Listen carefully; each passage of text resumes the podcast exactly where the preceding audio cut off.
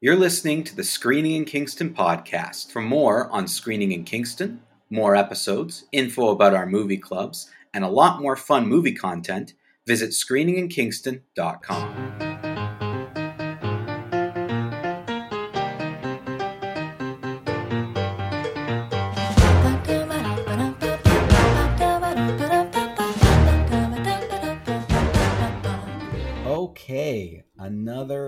exciting week here on Screening in Kingston because we're going to be joined by a, a big team, a, a, lot, a large group of the team of the the film How to Fix Radios, which is uh, in the Kingston Canadian Film Festival this week. Uh, KCFF is still going on here in town virtually, um, but uh, we're going to talk to them about their film, which is coming up on Friday. So that's exciting, Taylor. Mike, I think it's the most people we've ever had on the show at one time. Uh, yeah, I think you're right actually, because I think the most we've ever had is is four, and there's going to be six of us today. Yeah, so. Fingers crossed, technology agrees with us. yes, and yeah. that's like that's a lot of computers to juggle, a lot of Wi-Fi connections to contend with. It only has to work for 30 minutes. But you know how it works is that will be the only 30 minutes where nothing will go right. because yeah, everything yeah. will go wrong. Murphy's. Law. Yeah, no, I'm confident, you know. It's Monday. We're recording on a Monday. It's the beginning of a new week, a new chapter. I am confident. I am. Okay. That's I'm All going right. in with a positive attitude positive positive march is that what we're gonna go with march yeah. is gonna be a positive month march i i don't know i was trying to like do alliteration but yes march is the the season of posit- positivity i mean okay. spring is around the corner soon we'll be able to go to movies hopefully that's the hope. That's the hope. Um, yeah. Okay. Well, I'm I'm down. I'm always down for positivity. So great. We'll have a positive month of March, and it's a great way to to kind of kick off the month because we get special guests again two weeks in a row. And that's fun, and I think it's fun yeah. for our fans. They probably need a break from just you and me. Yeah, well, yeah, maybe we'll see. see. Maybe we'll, we'll find out. Um, but also, we're going to talk about the Golden Globes. Taylor, did you know the Golden Globes happened this weekend? I did know only most mostly because you told me that they happened. I did see um uh I the hosts were um Amy Poehler and what's her face? Tina Fey. Tina Fey. And I you posted a photo of it obviously on our social media and in mm. my mind I was like, "Oh, I wonder which one is who." Like am I the Amy is Mike the Tina? And I was going to comment and then I thought, "No, I don't think anyone will think that's funny. We can have our our our fans can cast us. Yeah, your fan, fans, you tell us uh, for next week, and we'll read it on next week's episode. Who's Tina Fey? Who's Amy Poehler between Michael and Taylor? Do let us know, and uh, we'll read it up next week. Uh, but yes, we're going to talk about the Golden Globes. We'll recap that in the first half of the episode, and then our guests will join us for the second half of the episode to talk about their film. Um, I'm going to give a little plug for it right now. We'll do this again later, but just so everyone knows that how to fix your radio, how to fix radios is part of King, the Kingston Canadian Film Festival. So you can stream it this Friday, March 5th at 7 p.m. So if you go to kingcanfilmfest.com you can get all the information there on how to stream. But it's the same system that uh, that Reelout used. Very easy to to log in. You just pay for your film and it streams it right from any computer. Really easy system. I've already done it. You're not going to have a problem, but just go to their website for more. That's how to fix radios. We're going to talk to them in a little bit. But let's get to fan questions um, because there is one. We got Josh writing in, of, of course, and then we'll move on to the Golden Globes. Um, Mike, do you ever, as much as I love Josh, and I love that he writes in every week. Do you ever get nervous when it's only Josh that like we've lost our entire fan base?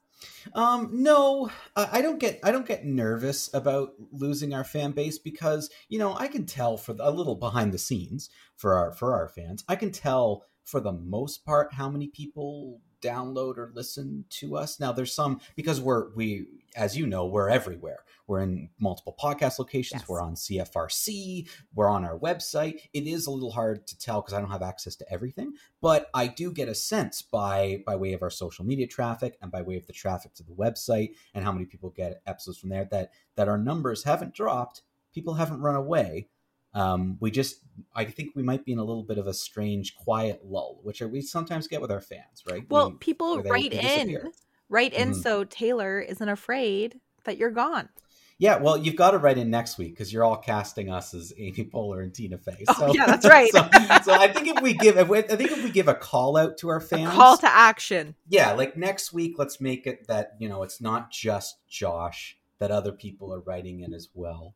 Um, actually, you know what I just remembered because you know this is how much we we plan things around here. Taylor, next week is a special episode, and it's actually it's not you and me. If Yeah, you I have a day off. You have a day off next week, so actually it's the week after. So everybody, write in for the March sixteenth episode. So you've got a couple of weeks to figure out the casting, but please write in a lot so Taylor feels uh, Validated. less validated. And Josh also still write in. We want to hear from you too, but everybody else as well. yes. Uh, Do you let- wanna- Let's hear from Josh. Are you are you are you gonna plug the special episode? Because I feel like people will want to know the special episode in advance so that their questions can match next week. Oh yeah, well, I was, I'll do that at the end of the episode Okay, though. okay. I'll, I'll tease that one, after we hear about what's up with Ar- Armie Hammer this week. Yes. Um, I'll plug what's going on next week's episode, and then people will know. Great. Now let's hear from Josh. Yes. Sorry, Um, Josh. he's I haven't I also haven't had a chance to look through this, so I don't know what this question is. He says, Oh hey, do you think the virtual format for film festivals will be here to stay in addition to the regular format, or once COVID is a memory, will the virtual habits be de- that have been developed be pushed aside? Okay, Josh the Inquisitor. So this is a pretty good question. Um, Josh have- has brought it. We should have asked uh, um, Matt Salton. You know what? I think we may ask Matt Salton. I, 'Cause he I'll would text know. him later. Yeah, and let's see if we can get an idea and we can report that in, in the next couple episodes is what his response is. Um, because, like, I think, just personally, I think that what will happen and what should happen are probably two different things. Yeah. And this is just my personal opinion. I think it will go away. And i think that once once people are vaccinated in, in in canada like let's just say best case scenario by next you know a year from now kingston canadian Mhm. film festival and Reelout is probably back at the screening room back at their multiple locations. Like i know there's different like they're probably doing that. I think it would be really good for accessibility and for like changing with the times to have even if it's just some programs or after you've sold a certain amount of tickets then you release it for online streaming because i know they want to encourage people to come to the theater which is why they might not want to put it on streaming but i think it would be nice to have it available in multiple ways what do you think I think um I could see for okay, so I'm with you. I think in terms of accessibility, yes, it should be a hybrid model. There should be um whether some or all movies are available for streaming, but then also having the in-person component. That is like the best, right? Like that would be best of both worlds, you know. Yeah. Still being able to have audience audience participation, round tables, whatever Hmm. but then uh, in person obviously but then again either some or all content still being available online i think that's especially great for you know people who can't make it to tiff right people who don't live in toronto but Mhm. want to um access the film festival they can do it remotely whatever Yeah, and yeah, and and we understand that it's also you know it's a it's a ticket driven event. They- Yeah. they, want you know the tickets, they want people, but this charging online seems to have worked. Again, we'll we'll ask Yeah, Matt. people I will text him. Maybe we can have Matt come on later in the month to do to do answer this question and chat a little bit about. How let us know how the yeah yeah. Because if he if he found it went uh, went really well and, and lots of people participated and lots of people still bought tickets, I don't see why you can't have some sort of mixture of both.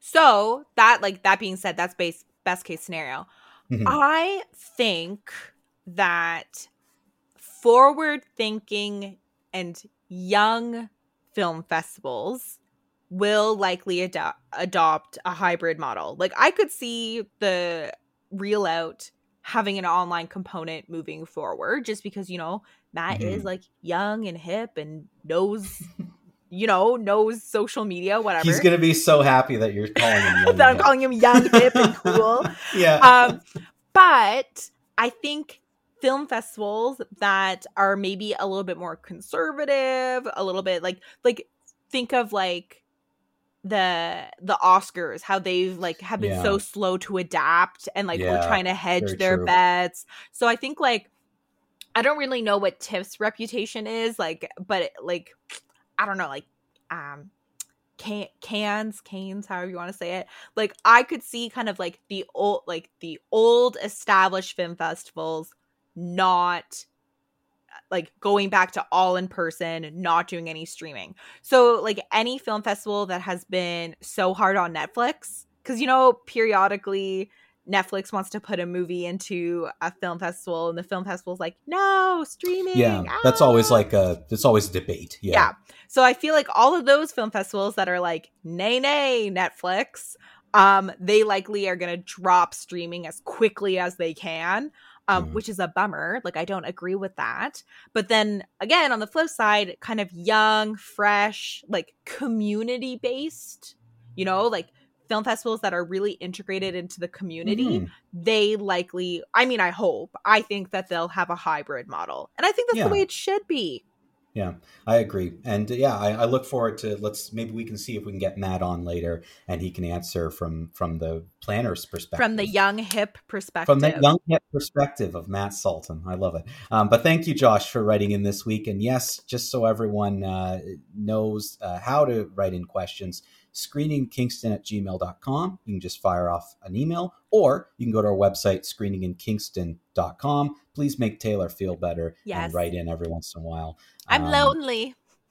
She's lonely, I guess. Josh pan- and I are not enough. It's a pandemic. it's a pandemic. It's not like I get to see or talk to a lot of people. Well, you know, okay. He, here's what here's what we'll do just again, we're thinking on the fly of this eh, because I mean, you can tell we're we're just making things up as going along here. Let's just make it official. The March 16th episode is a mailbag episode. Yes! Our fans always step Yay! up for that. You're not here next week, Taylor. So when when we're back with you, it'll be a nice, fun mailbag episode. What a treat for me! There you go. Mailbag so, episodes are my favorite. Yeah. So everybody, you have until Monday, March 15th.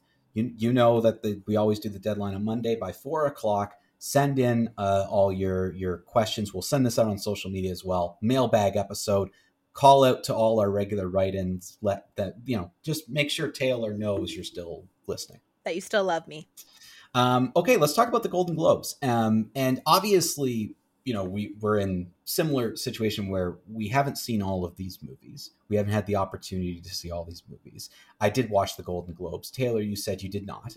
No, I don't um, have cable. I'll be interested to see if I've seen when you kind of give me the highlights mm-hmm. if I've seen any of the Well, movies. there was there was a lot of movies that were nominated and that won that either I hadn't seen but had heard of and had kind of been like, "Oh yeah, yeah, I want to I want to see this whenever I get the opportunity." Or a movie where I was like, this wasn't even on my radar. Like I haven't even heard of it.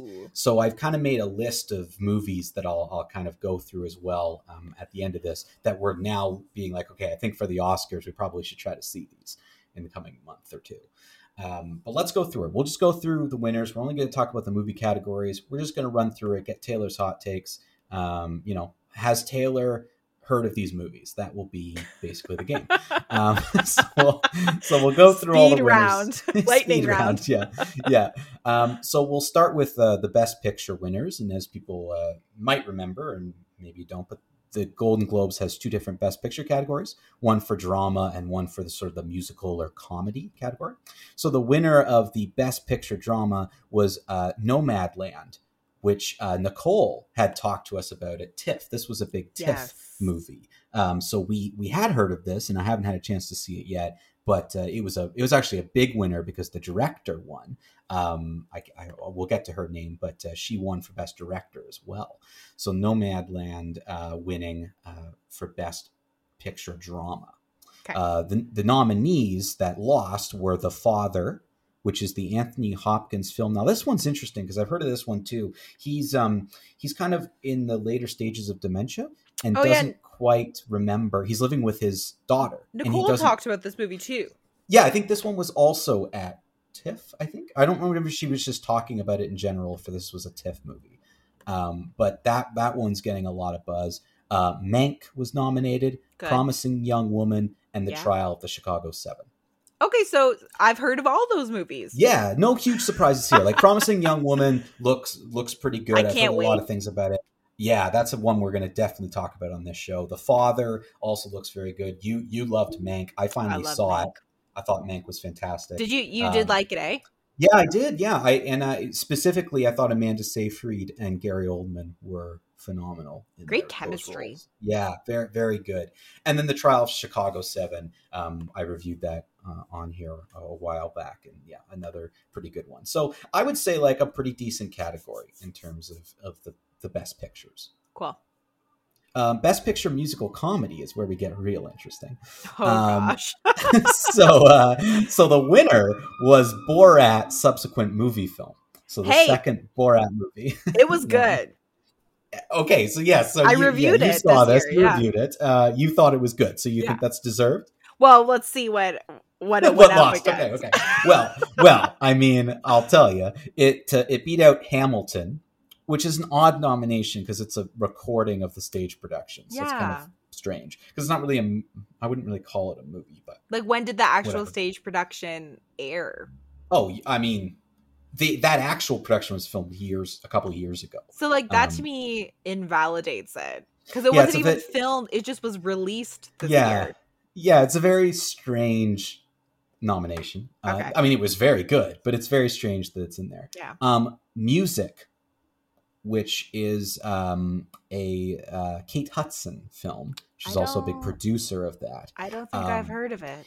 I didn't. I hadn't heard it. That's one of the ones I hadn't heard of either. They showed some clips from it, um, and from what I understand, and I, I'm not going to get too specific just because I don't know. That she basically, Kate Hudson plays someone who who ends up either adopting or for some reason has has this sort of kid drops into her lap who has diff something different about it. I don't know what it is though. Like I don't want to comment because I didn't really understand from the clips what was going on. Yeah, yeah, in some capacity, but I don't know how. Okay. But but music is the big connector. Got it connects it. the two of them, so that's why it's called music. It actually looked quite interesting, I will say. I just hadn't heard of anything about it. Yeah, I don't. I don't even think I've seen stills from it. Like on. Yeah. Yeah. Um, and then Palm Springs was nominated. Good. That's a bit yeah, of a I re- I reviewed it.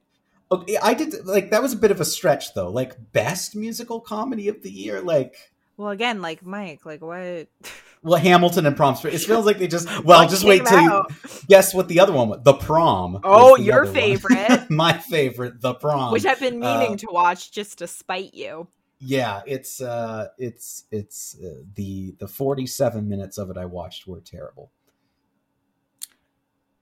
And is that it for the category?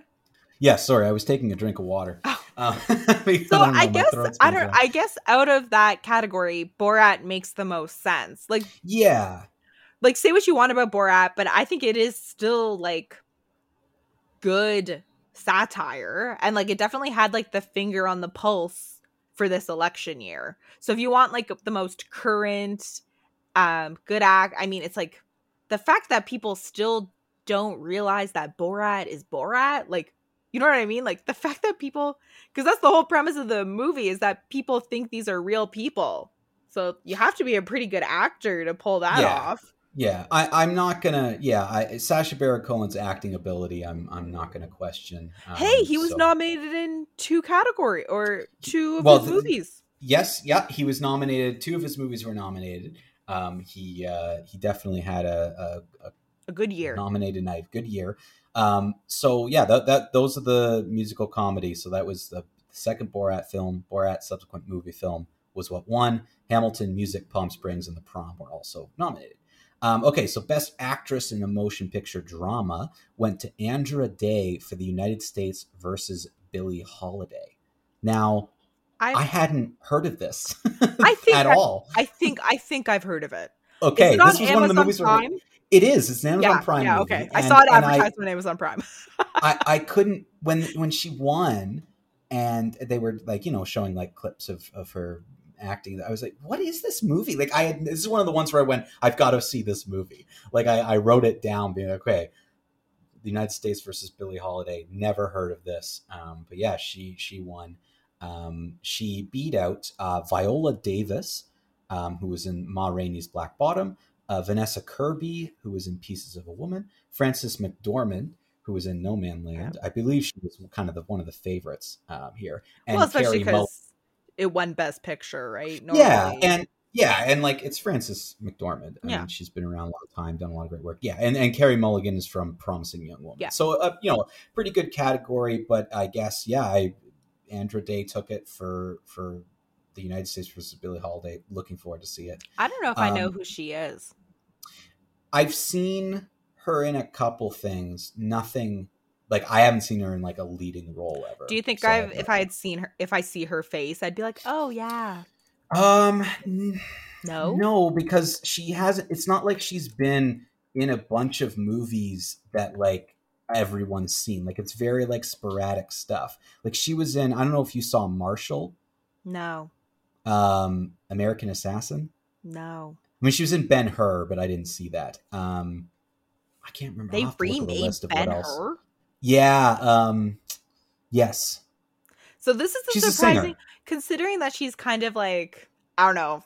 Clearly, in my in my life, not a household name, and she No, won okay. Best Actress. yeah so marshall is what what uh, like i've seen her in marshall and then she she um she's a singer she sings in other other things so she Hmm. was uh she's in the soundtrack of about 30 movies um but Well, you then know what? actor wise marshall Good for her. 3 yeah i mean newcomer on the scene rising star maybe we'll find out um best actor in a motion picture drama went to chadwick boseman um, they nominated him for Ma Rainey's Black Bottom. Uh, I mean, this was kind of, I think, a legacy. win. First post posthumous Golden Globe I read today. Oh, really? I didn't know that.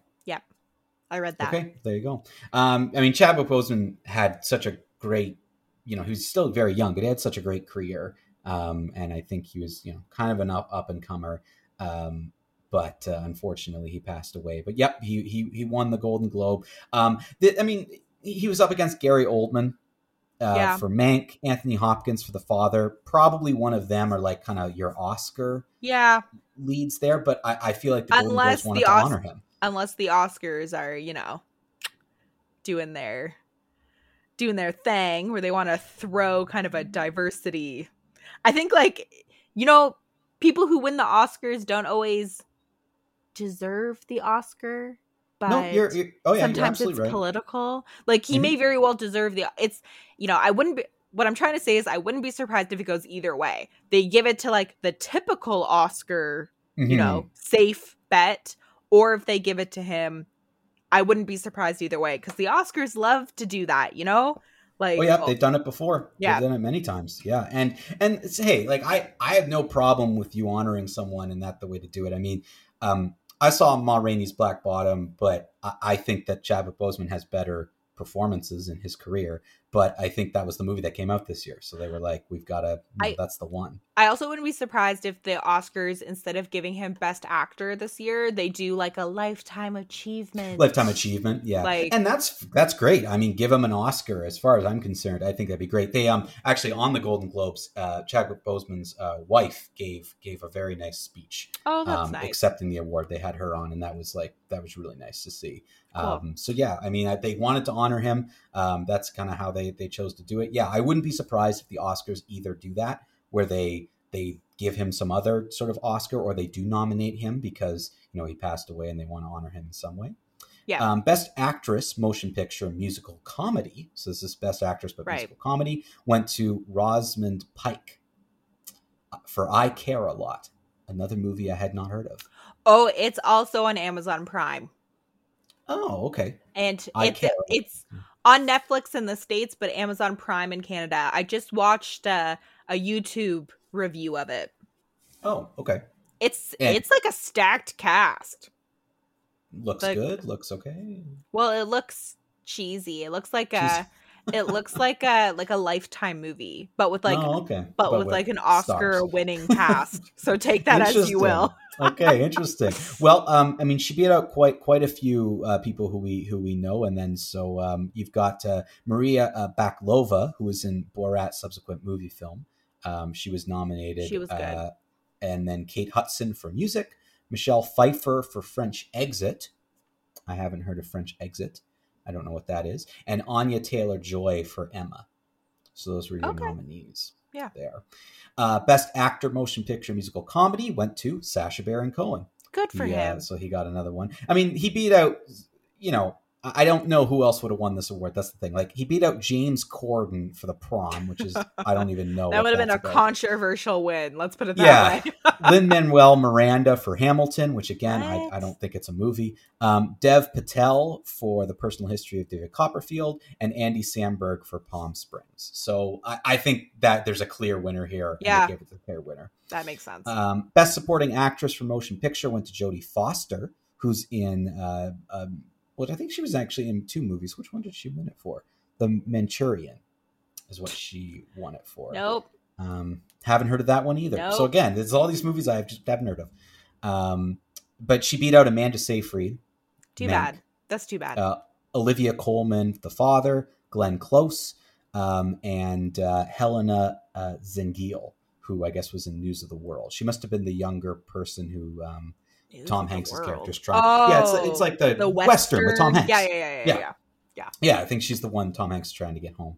Um, and then Best Supporting Actor in a Motion Picture, Daniel Kaluuya for Judas and the Black Messiah, another movie I've been wanting to watch um, and haven't gotten around to it yet. Yeah. That's one. It's at the getting a lot of Cineplex right now, I think. Yeah, I think it like just started to kind of come in theaters here. Um, and yeah, he beat out Sacha Baron Cohen, who was also um, nominated for the Chicago Seven, uh, Jared Leto for The Little Things, Bill Murray on The Rocks, and Leslie Odom Jr. for One Night in Miami. Those last three movies, pff, could not even tell you.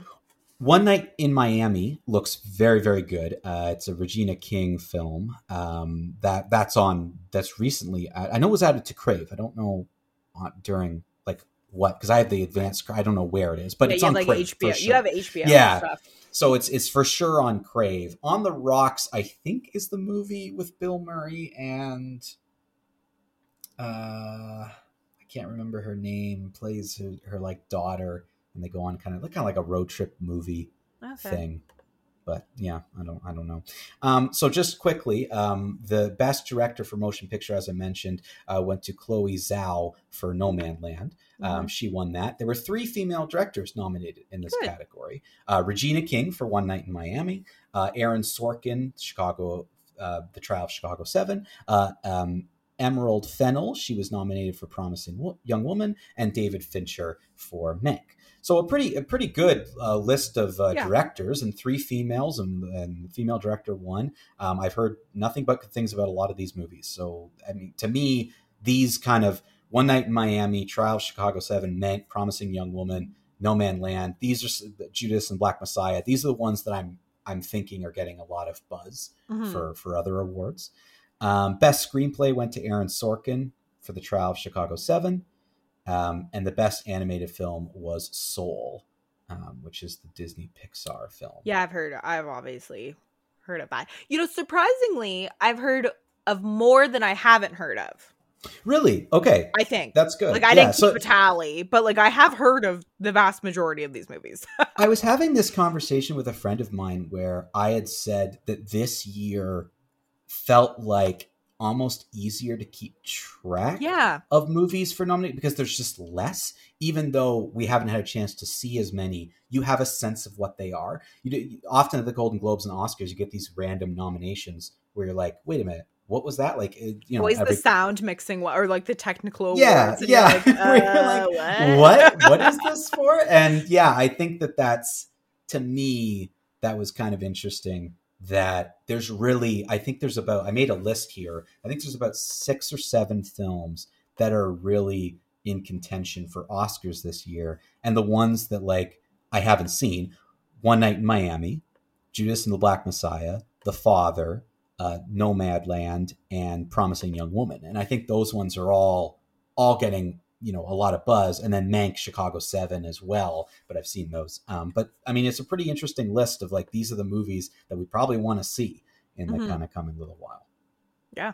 but there you go those are the main uh, movie categories for the golden globes um, i have to say that i it seemed like everyone was pretty happy with who the winners were and the nominees so it's going to be it's just going to be interesting to see what happens with the oscars because i just think there's a smaller pool of films to, to pull from this year. So we have a chance we can see them all. it's possible, Taylor. I think we can do yeah, it. between now and then. Hey, one thing um I know this is a jam-packed episode, so we don't want to spend too much time on the Golden Globes, but I read that the the audience was first responders.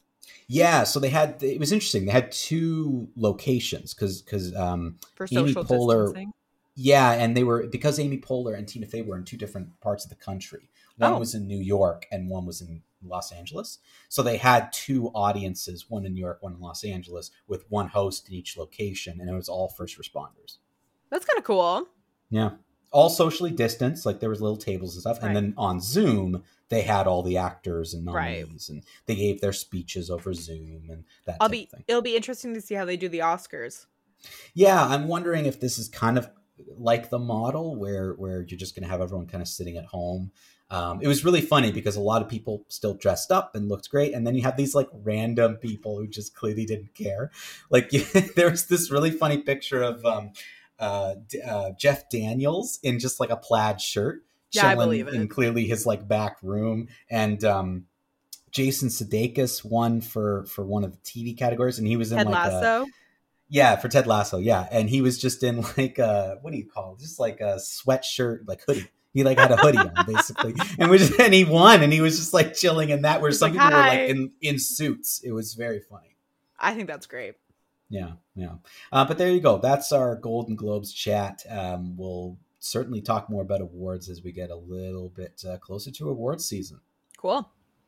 The Kingston Canadian Film Festival is still going on virtually, really everywhere. I mean, it's in Kingston, but you can get it everywhere. Um, and now we're joined by pretty much a, a, good chunk of the team of How to Fix Radios, one of the uh, feature films in the festival coming up on Friday, March 5th at 7 p.m. We're joined by the directors, Casper and Emily, and two of the performers in the movie, Dimitri and James. Welcome, everybody. Thank you. Thank you. Thank you. Yeah. nice to be on. yes, we're glad to have. What Taylor was saying before uh, before you all got here on the show that this is the most people we've ever had at one time. Oh, wow. Whoa. We're so we, first. yeah, we don't know if this is even going to work. For all we know, nothing, no one can hear us. my, my fingers and my toes are crossed that this all goes off without a hitch. But I'm I'm confident. I think it will go well but uh, welcome to the show. We're, we're really glad to have all of you here, and we're glad to continue our conversation this week um, about the Kingston Canadian Film Festival. But we're here to talk about your movie, so let's let's talk about it. Um, so let's talk, hear from the directors first, Casper and Emily. Um, tell us about how to fix radios. What's it about, and just just give a little plug for our audience for to, to watch it on, on Friday. Yeah, so I'll just do kind of a short introduction about it uh, mm. and just kind of tell you a little bit about the world and everything.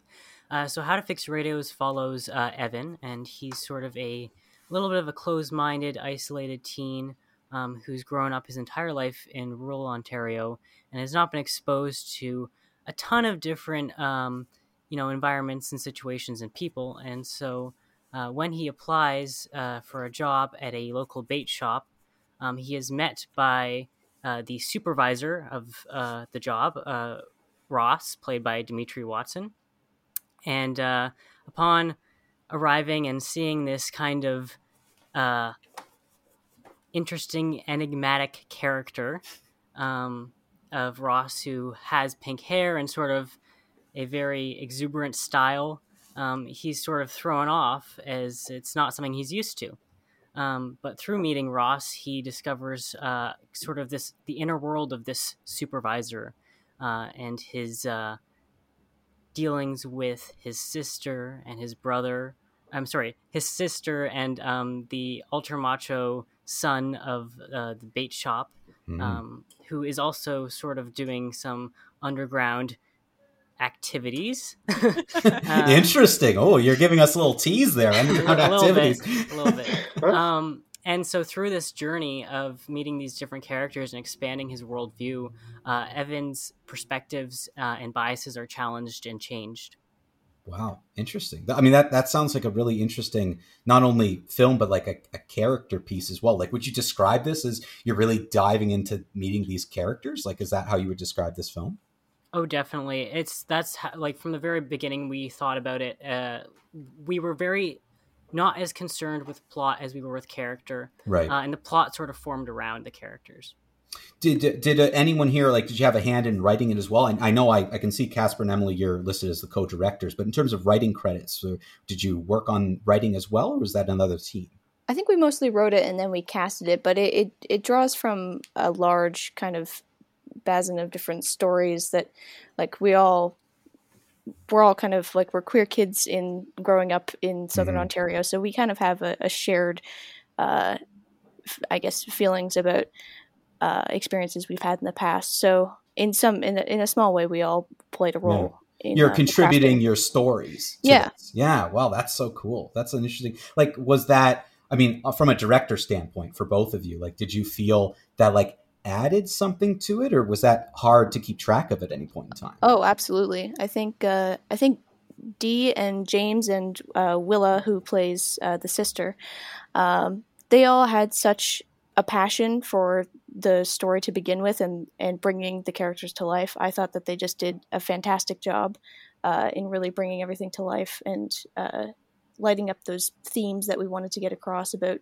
queer identity in uh, rural environments and all that kind of stuff.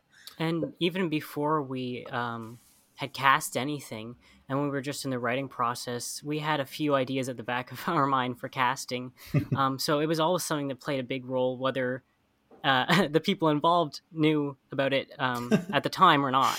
yeah, yeah. Well, that's fair. There's a lot that happens behind the scenes, even for the actors don't necessarily see, right? Like there's a lot of work that goes behind the scenes. You're trying to put it together.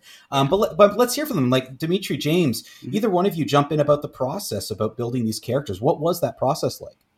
Oh man, it, I mean, it was fantastic. Uh, I've been in a couple different uh, student films before uh, in the filmmaking program uh, in at LCVI. Uh, but, you know, those are by students. So this was the first uh, project where for the character that I played, I was given like a full, like in-depth description of who they are and their relationships with the other people who are in the film, um, as well as like movies to watch to be inspired by and uh, like music playlists to listen to, like directly inspired by the character I was going to play. So mm-hmm yeah, it was it was awesome. It was like a, a combination of outward input from both of the writers and slash directors, as wow. well as being able to sort of bring my experiences as a queer person into that role as well. Mm-hmm. And James, what about you? Um, yeah, I, I would agree with uh, Dimitri um, on.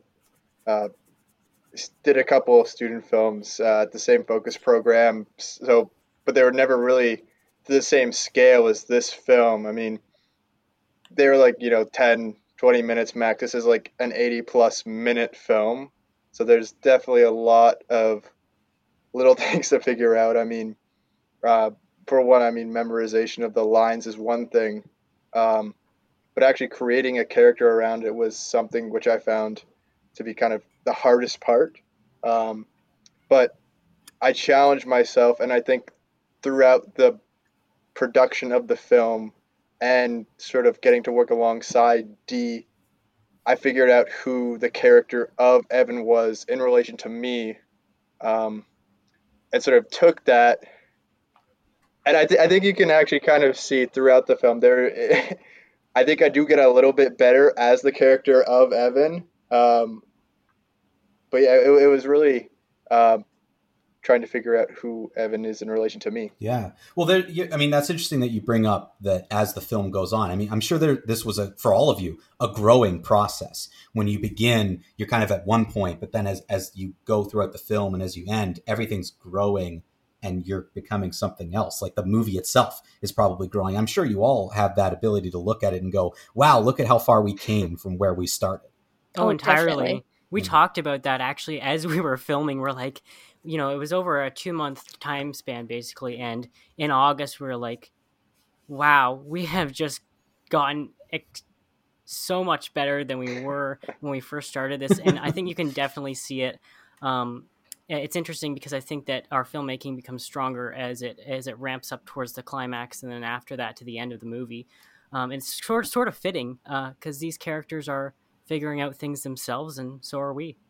So you mentioned August. So what what what is the timeline for the production of, of this film? When when were you filming it, and did did COVID play an impact on your scheduling at all? I believe we started uh, the second week of July, and we wrapped uh, the summer stuff uh, at the end of August. Um, so I think it was like the 28th of August. And then we um, uh, had one more shoot in October, uh, just with James and Emily and I. Uh, and then that was it. Wow, that's a. But, and as, as for COVID, like Mhm. COVID definitely played a part. Um, but it honestly, because of how well the health ministers managed uh, the situation, it really wasn't as bad as it could have been in terms Yeah. of just having to worry about it and having to plan for things. We were very Did- lucky. Did you Yes. guys film in KFL&A? Yeah, entirely in that region, entirely in South Frontenac, uh, and uh, thankfully, due to their amazing handling of the situation, we were able to kind of uh, get away with it in a way that was a lot less stressful than it could have been. Um, but we every single day we we check the case numbers, make sure nothing had exploded, yeah. um, and we make sure everyone's self screened. Yeah. And this is a relatively small team. Like together, how many people would you say were working on the film? Um, I think it was around seven. Now, th- more or less, because sometimes uh, uh, we'd have people like, um, well, both mine and Emily's dad came on uh, at different parts to Of play a little role. A family And so- affair.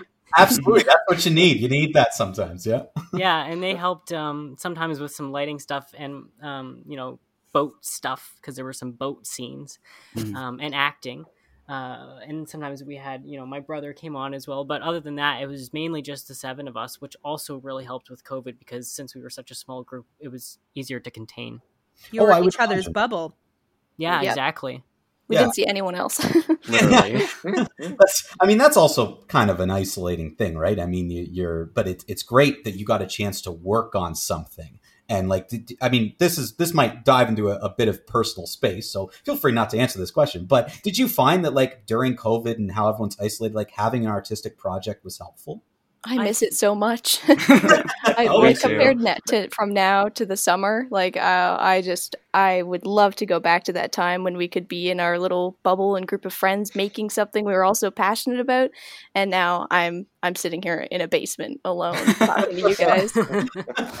Yes, we're we're not uh, we're we're pale uh, replacements for actual humans. Yes, but yeah, it was it was awesome, and I think that it, it like for for Emily and I, I think I can speak to this. Um, it, it took us through the whole year, I, I think, um, because we really we started writing in December, January, and so the pre-production part of things, you know, if we weren't doing schoolwork, we were able to uh, sort of play around with that, and so that that really got us some motivation for the first part of the pandemic and then the summer obviously. But after that with editing and stuff like i had nothing else to do which was really good uh, that, so that i could devote as much time as possible and get the turnaround time for kcff um, but yeah it kept me engaged and alive and able to be really passionate about something which is incredible for your mental health Oh, I, I, I definitely could imagine that. Um, just being able, I mean, editing takes so long, right? It's the other Yeah. part of the film process. A lot of people don't get to see because you know you you see kind of the end product, but you don't see the work that goes into the editing. You can imagine what the filming process is like, but the editing is something that you kind of forget about. Um, Dimitri James, what about both of you? Like, d how did you find working on this film in in the middle of of the pandemic with everything going on? Man, I'm just I'm so thankful. like uh, Casper Casper reached out to me. We had been to the same program before um, about playing Ross early early in the summer. Like I think it was early June, and I did not have a lot going on. So having this sort of what became to be like a very tight knit group of friends to rely on and talk to is it's indescribable. It's it's so valuable, especially in times like this. Definitely, yeah. Um, all the same to me. Um, I, I had a a small job opportunity at the beginning, so I almost didn't, you know, do this film. I didn't take the role. Um, and you know, I I am so thankful that you know that I did. I um, we came in for like a little bit of uh, just a, a, little bit of a script read and just to sort of check out the quarry. And and that was the moment when I think I knew that you know this was gonna be this was gonna be something. And the experience that we got out of it was truly indescribable. And infinitely, I think it would have been more amazing than that job, you know. yeah. Oh, I'm I'm sure I'm sure everyone could, would probably confirm that you had a better time doing that than the job, whatever the job was. Yeah. Um. So, uh, Casper and Emily, um, I do believe you've you've had films be part of the shorts program in KCFF before. Is that true? Like you've participated in the festival? Yeah. yeah. Uh, last year, I guess 2020, I made a short film with uh, again Willa, who was playing uh, the sister in this film, and she was my main character. We've been friends for a long time, and I brought her into this project, and uh, that was called Castles in Spain, and it was kind of an abstract little short film, and I got the uh, what was it called the jury award mm-hmm. for mm-hmm. from KCFF, which was great, and then Casper and I, I was Casper's cinematographer for uh, Cryptid Fever, which was another short. And we made all of these films in Studio LC, which everyone's kind of mentioned, but that is the the film focus program at LCVI, which mm-hmm. was mm. kind of the, the birthplace of all of our film passion. yeah, KCFF's been great, and it's really been helpful to. Uh, they've connected with Studio quite a bit, and uh, you know they they would have people come in to our little program and talk about the festival and talk about how we could participate in it um, and so the first year I participated in it was um, 2019, I believe. Uh, and uh, I won the same award as uh, Emily did, uh, just a different year, um, for a short film called The Avalanche. It was just a music video. Uh, looking back, it's not incredible, but you know the the uh, experience of being able to participate in something like that and participate in a film festival circuit kind of got me hooked for on sure. the idea of festivals and being able to like go to them because it's such a unique and kind and loving experience. And how has this year then then differed for for all of you? I mean, uh, you don't get to be physically in a room um, while these films come out. I mean, it's it, there's a lot of advantages to things streaming, but how, how has this year been kind of different? How has participating in a festival been different when it's streaming and we're all so far away from each other? It makes me sad for sure, but I in some way it's it's kind of fitting to how we created this film. Like it, it feels like as much as I would love to sit in a theater and watch it on the big screen, it's just it's something that I can't really allow myself to like entertain that idea. It seems like a bit still a bit of a fantasy. And last year, uh, the day of the youth shorts screening, it COVID uh, was basically announced in Kingston, and so everything got shut down oh. about 45 minutes before the screening. Oh, so no. I, I, I actually never got that really festival uh, experience. So it's still something I'm looking forward to. Eventually, it will come year. back. Yeah, yeah, it will come back. Um, when did you know that this film was going to be featured in in the festival? Uh, so we got the notification basically in the first or second week of January, right after the new year, um, and that that was an awesome day. I the the joy of getting to tell everyone that we got in was a privilege that I'm very happy to have had um, because they were it was all smiles and they were so happy that we were able to do this and just pure excitement for the future.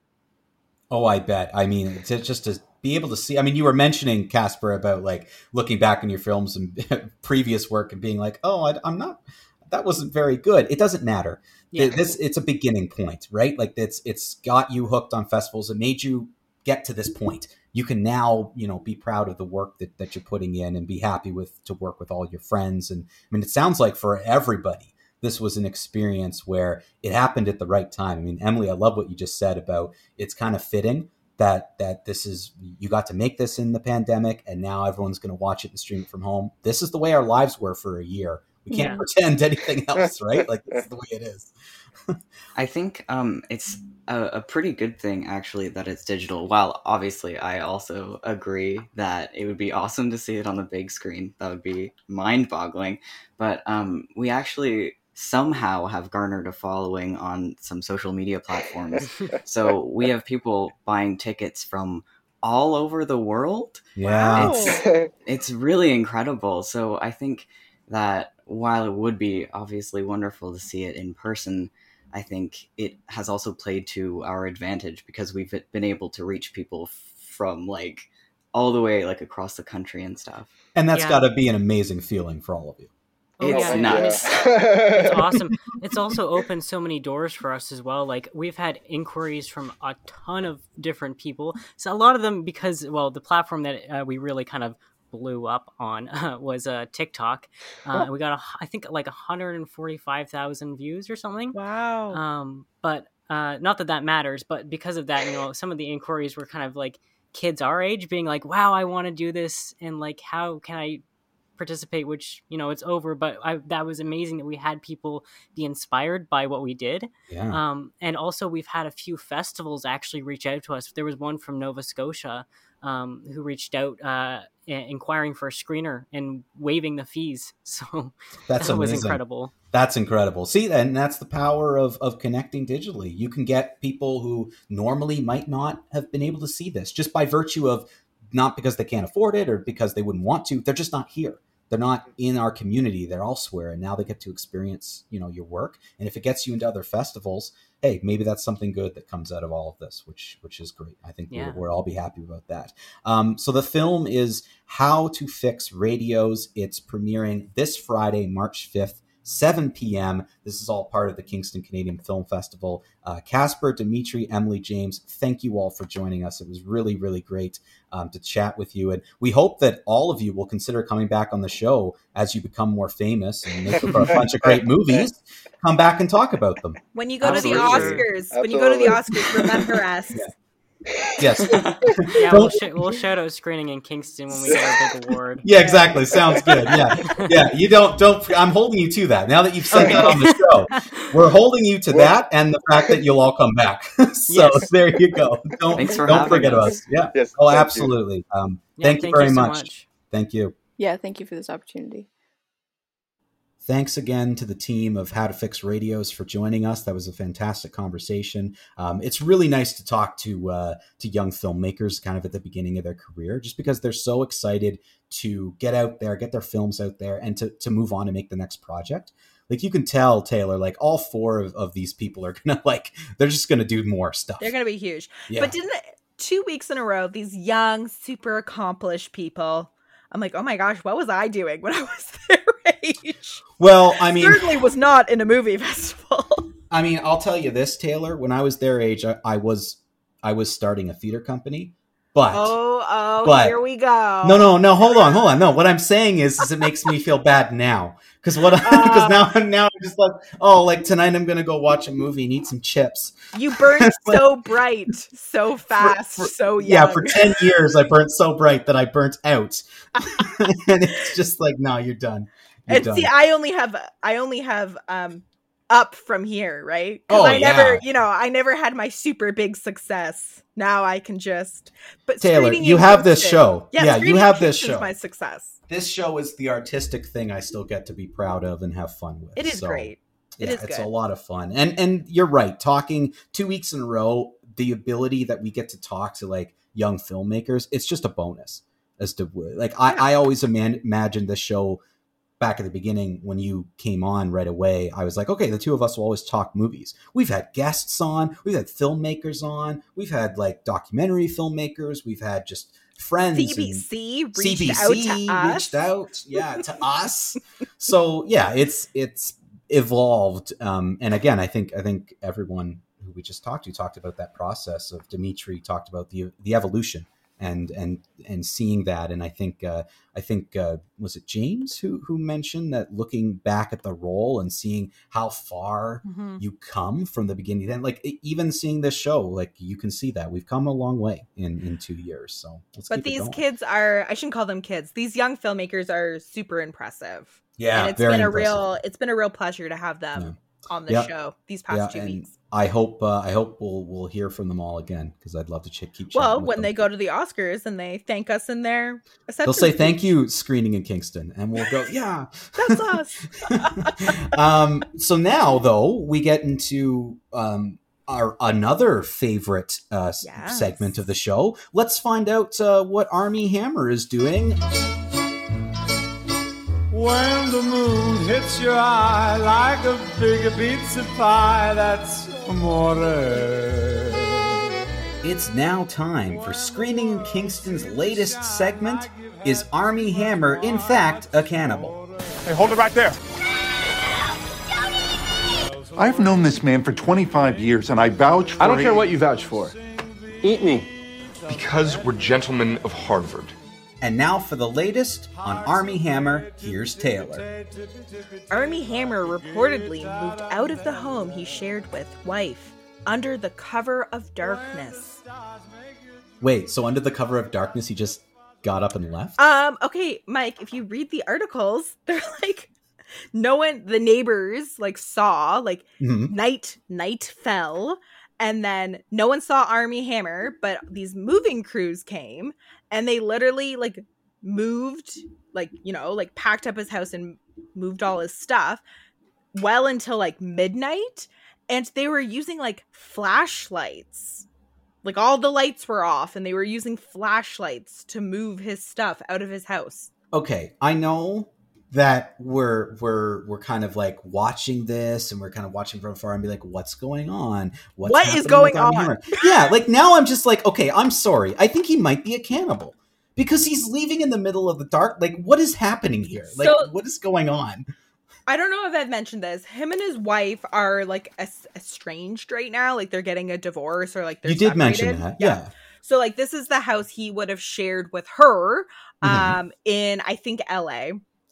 And since September they've tr- been trying to sell this house, but um you know, with the pandemic whatever. And then the added insult of him like going through um these scandals. So I guess it's been Yeah. hard to like sell the house. So like I don't know a lot about selling houses, but I do know typically there's like a closing date sure and like there's like time between like when you sell your house and when you need to be out of the house.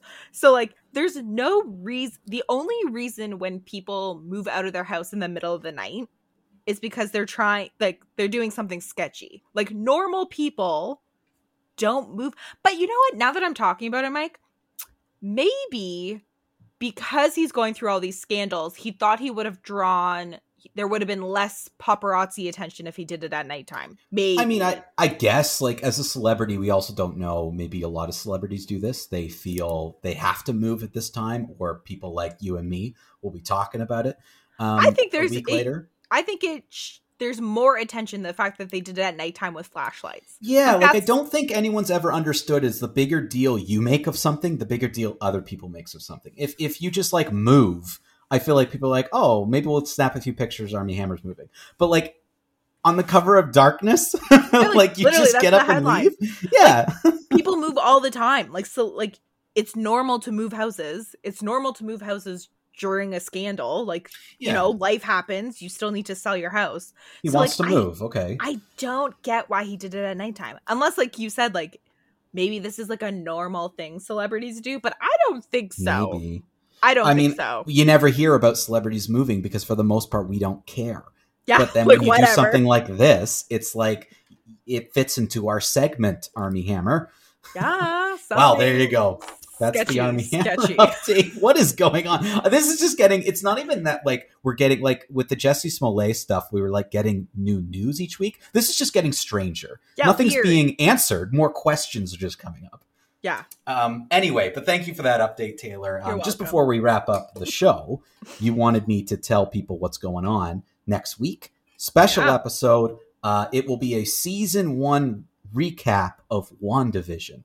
That is the series from Marvel. It's been on Disney Plus. My buddy Andrew and I are have been watching this, uh, not you know separately, but we're going to record our thoughts and feelings on the whole season. Um, so that will be next week's episode. So if you want to ask questions or be involved in that kind of chat, you can email us and be be part of that. And then the week after, we're going to do a mailbag episode because Taylor's afraid you've all abandoned us. Well, Um, and then the poor fans, they're not going to have me for a week. Yeah, no Taylor next week. You're going to have to ask questions next week. Um, so, just a reminder if you want to ask questions about WandaVision or you want to be part of that uh, conversation, uh, email us screeninginkingston at gmail.com or just go to our website, screeninginkingston.com. You can find the form there. We will send that out on our social media as well. We have Facebook, Instagram, Twitter, all of that. So you can follow us there, send us a message. So next week's episode, WandaVision, week after Taylor, we'll be back expecting a million emails from all of you. So yes. get those emails in. Um, but thank you everybody for for listening this week. Go stream some movies.